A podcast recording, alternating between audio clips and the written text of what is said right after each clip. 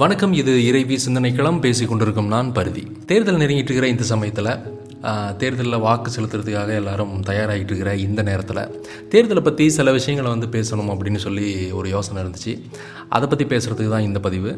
குறிப்பாக இந்த பதிவில் ரெண்டு விஷயங்களை பேசணும் அப்படின்னு சொல்லிட்டு நான் யோசிக்கிறேன். ஒன்று வந்து தேர்தல் அரசியலில் நாம் வந்து வாக்கு செலுத்தும் போது ரொம்ப புரட்சிகரமான சிந்தனை அப்படின்னு சொல்லி சில புரட்சியாளர்களால் பேசப்பட்டு இன்றைக்கி அது ஒன்றுமே இல்லை அப்படிங்கிற அந்த விஷயங்களெல்லாம் வந்து ஊடகத்துறையினுடைய வளர்ச்சியாலும் அல்லது சமூக வலைத்தளங்களினுடைய வளர்ச்சியாலும் பெரும்பான்மையான மக்களுக்கு போய் சேர்ந்திருந்தாலும் என்னுடைய நண்பர்களே சிலருக்கு வந்து இந்த மாதிரியான விஷயங்கள் வந்து தெரியாமல் இருக்குது அப்படிங்கிறது எனக்கு ஒரு சின்ன வருத்தம் தான். அவங்களுக்காகவும் இந்த பதிவு இருக்கட்டும் அப்படின்னு சொல்லிட்டு நான் நினைக்கிறேன்.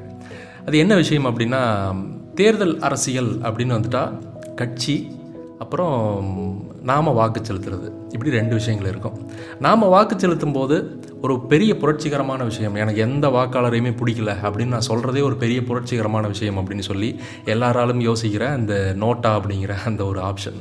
அதை பற்றின ஒரு சின்ன விழிப்புணர்வு அதை பற்றின ஒரு சில விஷயங்களை வந்து ஷேர் பண்ணணும்னு யோசிக்கிறேன். ஒன்று சரி நோட்டா வந்து வேலைக்காகாத விஷயம். அதுக்கு மாற்றாக வேறு என்ன இருக்குது? அப்படிங்கிறதையும் சொல்லணும்ல. அதுதான் பிஆர் பிஆர் அப்படின்னா என்ன? அதனுடைய அப்ரிவியேஷன் என்ன? அதனுடைய தேவை என்ன? அப்படின்னா என்ன? அது எங்கேயாவது எந்த நாட்டிலையாவது நடைமுறையில் இருக்குதா அப்படிங்கிறது எல்லாத்தையுமே நம்ம வந்து இந்த பதிவில் பேசலாம். ரெண்டாவது வந்து ஒரு அரசியல் கட்சி ஒரு நாட்டில் எப்படி வேலை செய்யுது? இந்தியா தமிழ்நாடுன்னு மட்டும் இல்லை உலகம் முழுக்கவே ஒரு அரசியல் கட்சி எப்படி வேலை செய்யுது? குறிப்பாக ஒரு அரசியல் கட்சியினுடைய இயங்கியல் எப்படி இருக்குது அப்படிங்கிறத பற்றி தெரிஞ்சுக்கிறதுக்கு பேர் தான் வந்து க்ரானிக் கேபிட்டலிசம் அப்படிம்பாங்க. தமிழில் வந்து அதை சலுகை சார் முதலாளியம் அல்லது சலுகை சார் முதலாளித்துவம் அப்படின்னு சொல்லி சொல்லுவாங்க. என்னடா முதலாளியம் முதலாளித்துவம் அப்படின்லாம் பேசுகிறத பார்த்தா ஏதோ கம்யூனிசம் பேசுகிற மாதிரி அல்லது மார்க்சிசம் பேசுகிற மாதிரியான ஏதோ ஒரு கிளாஸா அப்படிங்கிற மாதிரிலாம் நினைக்க வேண்டாம். எனக்கு தெரிஞ்சு அரசியல் கட்சிகளை பற்றி அதனுடைய இயங்கியலை பற்றி ஒரு அரசியல் கட்சி எப்படி செயல்படுது ஒரு நாட்டில் ஒரு அரசியல் கட்சி தொடர்ச்சியாக நீடித்து தன்னுடைய பயணத்தை வந்து தொடங்கணும் அல்லது தன்னோட பயணத்தை வந்து அது செலுத்திக்கிட்டே இருக்கணும் எப்போவுமே அப்படின்னா தன்னுடைய ஆதிக்கத்தை அந்த மண் மேலே செலுத்திக்கிட்டே இருக்கணும் அப்படின்னா அது எந்த மாதிரியெல்லாம் நடந்துக்கணும் அப்படிங்கிற அந்த முறையை பற்றி அது ரொம்ப பெரிய முறை. ஆனால் அந்த அவ்வளோ பெரிய முறையை பற்றி ஒரு சின்ன விஷயத்தை தெரிஞ்சுக்கிறது மூலமாக நம்ம தெரிஞ்சுக்கலாம் அப்படின்னா அந்த மாதிரியான ஒரு விஷயந்தான் அந்த க்ரானிக் கேபிட்டலிசம் அப்படின்னு சொல்கிற அந்த சலுகை சார் முதலாளித்துவம் அப்படிங்கிறது. முடிஞ்ச வரைக்கும் இந்த பதிவுலேயே அந்த க்ரானிக் கேபிட்டலிசம்னா என்ன அப்படிங்கிறதையும் பேசலாம். அப்படி இல்லை அப்படின்னாக்கா அடுத்த பதிவில் நம்ம அதை பேசலாம். சரி முதல்ல இந்த நோட்டா அப்படின்னா என்ன? நோட்டா அப்படின்னா எல்லாருக்குமே தெரியும் அதனுடைய அப்ரிவியேஷன் என்ன அப்படின்னா நன் ஆஃப் தி அபோ அப்படிங்கிறது தான் அந்த நோட்டா அப்படிங்கிறதுக்கான அப்ரிவியேஷன் சரி இந்த நோ நோட்டா அப்படிங்கிற இந்த நன் ஆஃப் தி அபோ அப்படிங்கிற இந்த ஆப்ஷனால் என்ன பயன் அப்படிங்கிறத முதல்ல நம்ம தெரிஞ்சுக்கணும் இல்லையா? இப்போ ஒரு எக்ஸாம் ஹாலில் நீங்கள் உட்காந்துட்ருக்கிறீங்க அந்த எக்ஸாம் ஹாலில் உங்கள் கையில் ஒரு கொஸ்டின் பேப்பர் கொடுக்கப்படுது. அந்த கொஸ்டின் பேப்பரில் வந்து ஒரு கேள்வி இருக்குது. ரெண்டையும் ரெண்டையும் கூட்டினா எவ்வளவு அப்படின்னு சொல்லி. கீழே ஒரு நாலு ஆப்ஷன் இருக்குது. ஃபர்ஸ்ட் ஆப்ஷன் வந்து நாலு. செகண்ட் ஆப்ஷன் வந்து மூணு. தேர்ட் ஆப்ஷன் வந்து ரெண்டு. ஃபோர்த் ஆப்ஷன் வந்து நோட்டா. அதாங்க இந்த நன் ஆஃப் தி அபோ அப்படிங்கிற இந்த ஆப்ஷன் இருக்குது. இப்படி இருக்கும்போது உங்களுடைய மனசு வந்து யோசிச்சு பார்க்குது இந்த கொஸ்டினுக்கு வந்து எனக்கு ஆன்சர் தெரியல. அதனால் தப்பான பதில் நான் எழுத மாட்டேன் அப்படின்னு ரொம்ப நேர்மையாக போய் நன் ஆஃப் தி அபோ அப்படின்னு நீங்கள் செலக்ட் பண்ண முடியுமா? சரி செலக்ட் பண்ணிட்டீங்க. அது வந்து உங்களை பொறுத்த வரைக்கும் சரி அப்படின்னு நீங்கள் யோசிச்சு நன் ஆஃப் தி அபோ அப்படின்னு சொல்லி செலக்ட் பண்ணிட்டீங்க. இப்போது உங்களுடைய ஆன்சர் ஷீட்டை ஒரு டீச்சர் வந்து திருத்துறாங்க.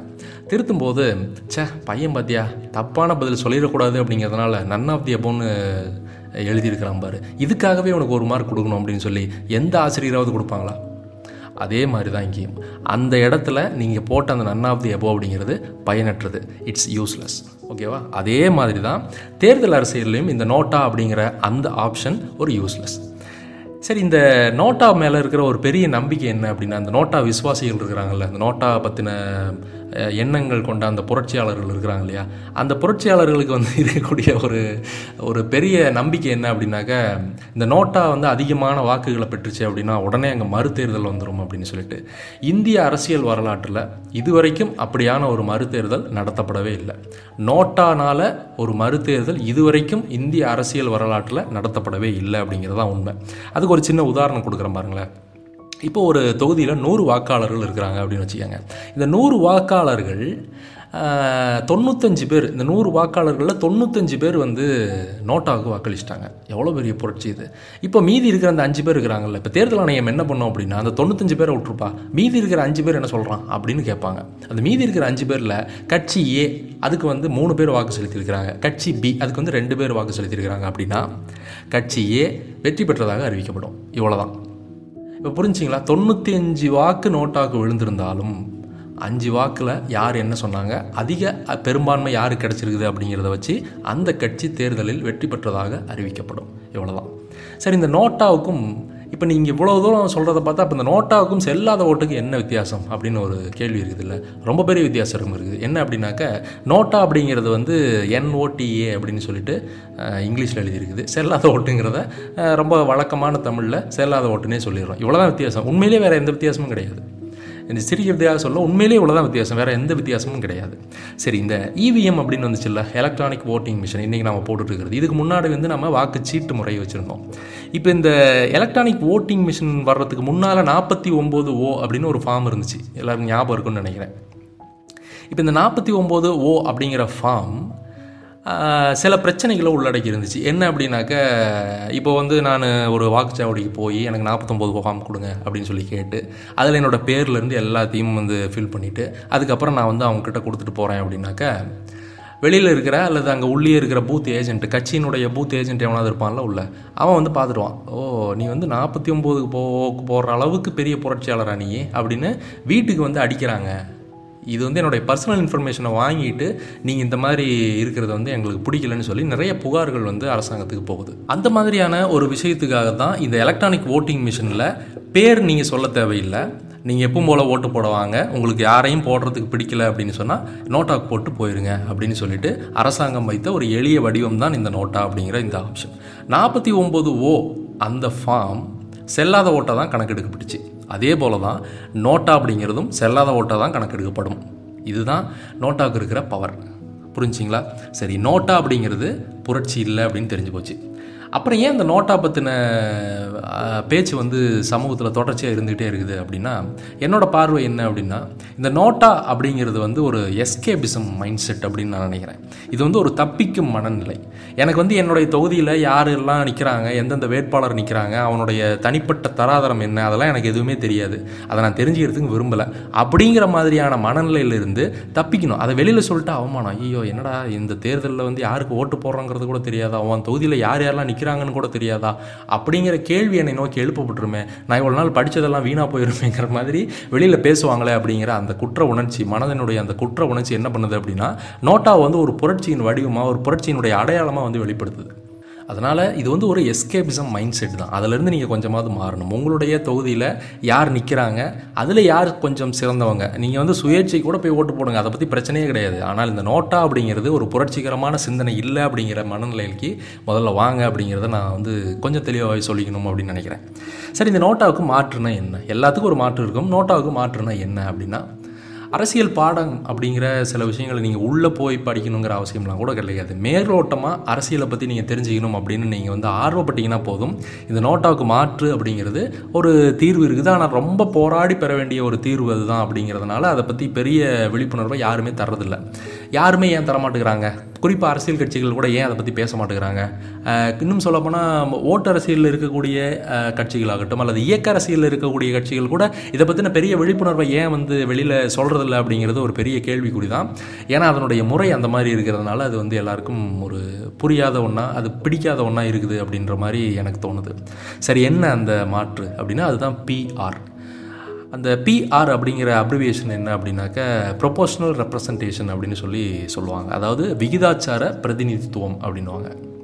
இந்த விகிதாச்சார பிரதிநிதித்துவம் அந்த ப்ரப்போர்ஷனல் ரெப்ரசன்டேஷன் அப்படின்னா என்ன அப்படின்னா இப்போது ஒரு தேர்தலில் மொத்தம் வந்து தொகுதி நம்ம தமிழ்நாட்டை எடுத்துக்குவோமே சட்டமன்ற தொகுதி வந்து இரநூத்தி முப்பத்தி நாலு தொகுதி இருக்குது. இது வந்து நூறு பர்சன்ட் நூறு சதவிகிதம் அப்படின்னா இரநூத்தி முப்பத்தி நாலு தொகுதியை குறிக்குது இல்லையா?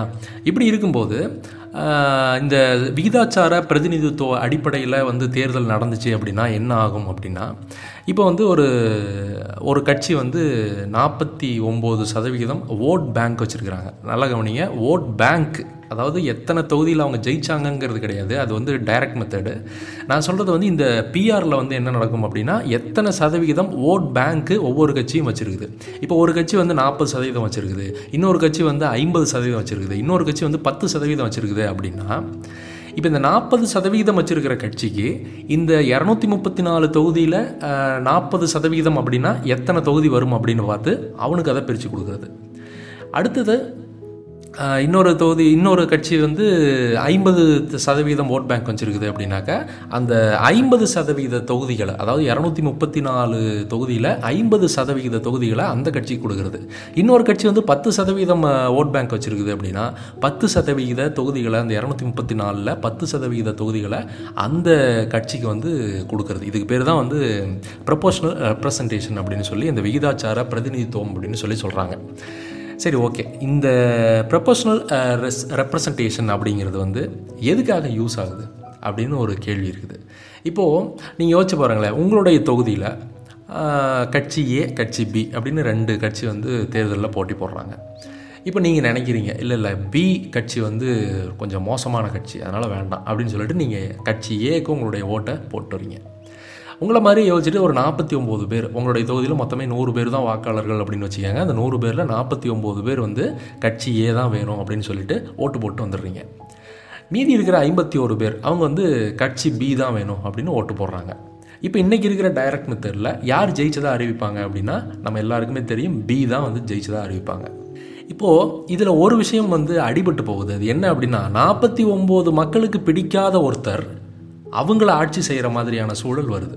புரியுதுங்களா? நாற்பத்தி ஒம்பது பேர் பிடிக்கலன்னு சொன்ன ஒருத்தர் அந்த மக்களை ஆட்சி செய்கிற மாதிரியான சூழல் அந்த இடத்துல வருது. அந்த முறையை மாற்றணும். அந்த நாற்பத்தி ஒம்பது பேருக்கும் ஒரு மதிப்பு கொடுக்கணும். அவங்க சொன்ன அந்த கருத்துக்கும் மதிப்பு கொடுக்கணும் அப்படிங்கிற இந்த முறை தான் உண்மையான ஜனநாயக நாட்டில் கடைபிடிக்க வேண்டிய முறை.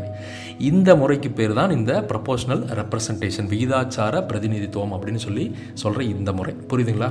இதுக்கு தான் வந்து இது தேவைப்படுது. சரி இந்த நம்ம இந்திய நாட்டில் இது இல்லை. தமிழ்நாட்டிலையும் சரி இந்திய நாட்டிலையும் சரி இது இல்லை.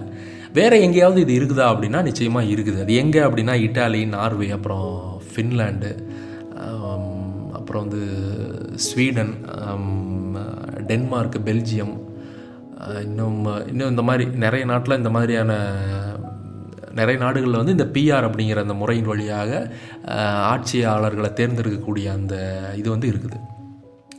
சரி எல்லா நாட்டுக்குமே ஒரே மாதிரி தான் இருக்குமா அப்படின்னா கண்டிப்பாக கிடையாது. இந்த பிஆரில் நிறைய வி வி- விதங்களை வந்து ஒவ்வொரு நாடும் வந்து கடைபிடிக்கிறாங்க. அதில் வந்து குறிப்பாக சொல்லணும் அப்படின்னா நம்ம பக்கத்தில் இருக்கிறதுனால இந்த ரெண்டு நாட்டை பற்றின விஷயத்தை நான் சொல்கிறேன் ஒன்று வந்து இலங்கை இன்னொன்று நேபாளம். இந்த ரெண்டு நாட்டிலையும் வந்து இந்த பிஆர் மெத்தடில் வந்து அவங்க ஆட்சியாளர்களை தேர்ந்தெடுக்கிறாங்க. குறிப்பாக வந்து இந்த இலங்கை அதில் வந்து எப்படி தேர்ந்தெடுக்கிறாங்க அப்படின்னாக்க அதை எப்படி தேர்ந்தெடுக்கிறாங்க இலங்கையில் அப்படிங்கிறதுக்கு நான் நேபாளத்தை சொன்னோம்னா அதிலிருந்து மாறி வேறு விகிதத்தில் அவங்க வந்து தேர்ந்தெடுக்கிறாங்க அப்படிங்கிறத நம்ம புரிஞ்சுக்கலாம்.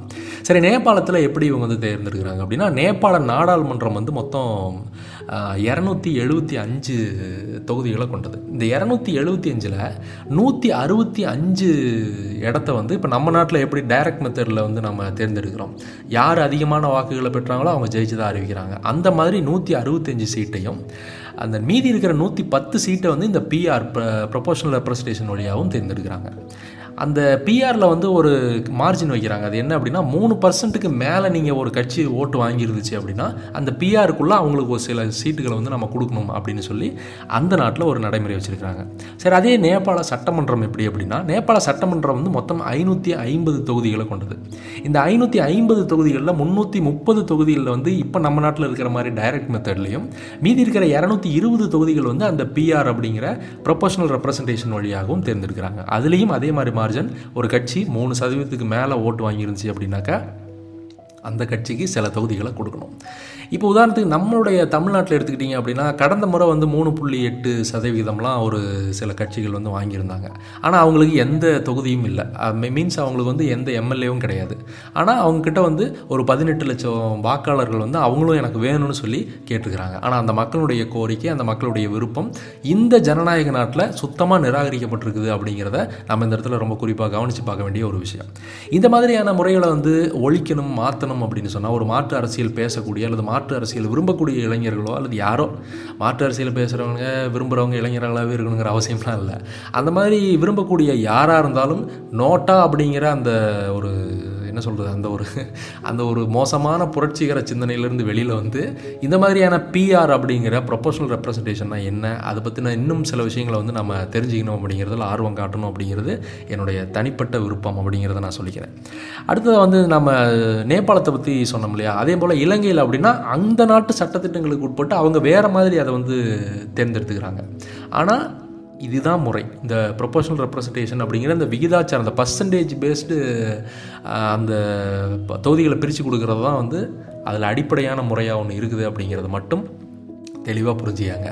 நோட்டா அப்படிங்கிற உங்களுடைய மனசில் அப்படி ஒரு சிந்தனை இருந்துச்சு அப்படின்னா தயவு செஞ்சு அதை மாற்றிடுங்க உங்களுக்கு தெரிஞ்ச யாராவது ஒருத்தருக்கு இவர் நல்லா செய்வார் அப்படிங்கிற உங்கள் மனசுக்கு பிடிச்சது மனசுக்கு தோணுது அப்படின்னா தயவு செஞ்சு அவங்களுக்கு போய் ஓட்ட போடுங்க. இந்த நோட்டா அப்படிங்கிற புரட்சி இந்த நோட்டாங்கிறது ஒரு புரட்சிகரமான சிந்தனை அப்படிங்கிற அந்த எண்ணத்திலிருந்து தயவு செஞ்சு வெளியில் வந்துடுங்க அதுக்கு ஒரு மாற்று இருக்குது அப்படின்னா அது இந்த ப்ரொபோஷனல் ரெப்ரசன்டேஷன் அப்படின்னு தான் இருக்கும் அப்படின்னு நான் நம்புகிறேன் உண்மையும் அதுவாக தான் இருக்குது அப்படிங்கிறத நீங்களும் வந்து உங்களுடைய தேடலில் விட்டு பாருங்கள் போய் நீங்கள் படிங்க. இன்னும் கூகுள் பண்ணி பாருங்கள் நிறைய விஷயங்களை தேடி படித்து பாருங்கள் நிச்சயமாக இந்த நோட்டாவுக்கு மாற்று இந்த பிஆர் அப்படிங்கிறது உங்களுக்கு இன்னும் தெரியும். இந்த நோட்டா அப்படிங்கிற விஷயம் ஒரு புரட்சிகரமான சிந்தனை அப்படிங்கிற அந்த எண்ண ஓட்டத்திலிருந்து தயவு செஞ்சு ஓடிடுங்க எங்கேயாவது. சரி நேரம் இருக்குமா அப்படின்னு தெரியல. நம்ம அடுத்த பதிவில் வந்து அந்த க்ரானிக் கேபிட்டலிசம்னா என்ன? ஒரு அரசியல் கட்சி ஒரு நாட்டில் தொடர்ச்சியாக இயங்கணும் அப்படின்னா அது என்னெல்லாம் தேவை அப்படிங்கிறத வந்து நம்ம அடுத்த பதிவில் பேசுவோம். அந்த க்ரானிக் கேபிட்டலிசம் அப்படிங்கிற தலைப்பில். நன்றி.